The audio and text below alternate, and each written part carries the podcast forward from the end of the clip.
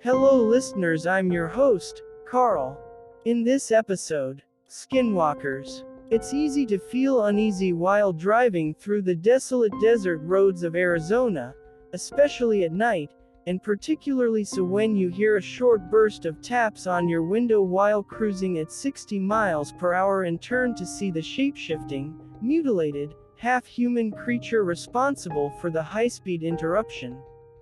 Relax, it's only trying to rip the flesh off your bones.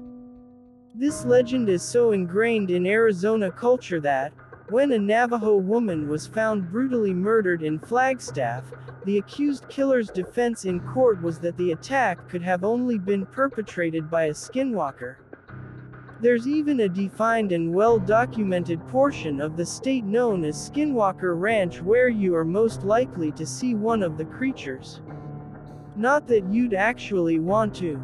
Where it came from, the Skinwalkers, like so many ancient American urban legends, have roots in Native American folklore.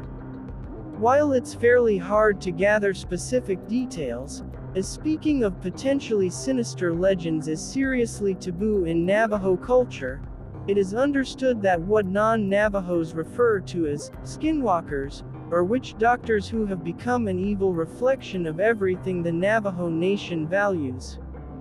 Basically, they are men who've transformed into malevolent, murderous creatures that have no qualms using their spiritual powers to kill.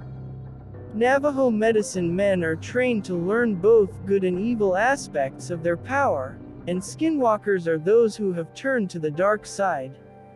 It's all very Star Wars. And, frankly, still terrifying.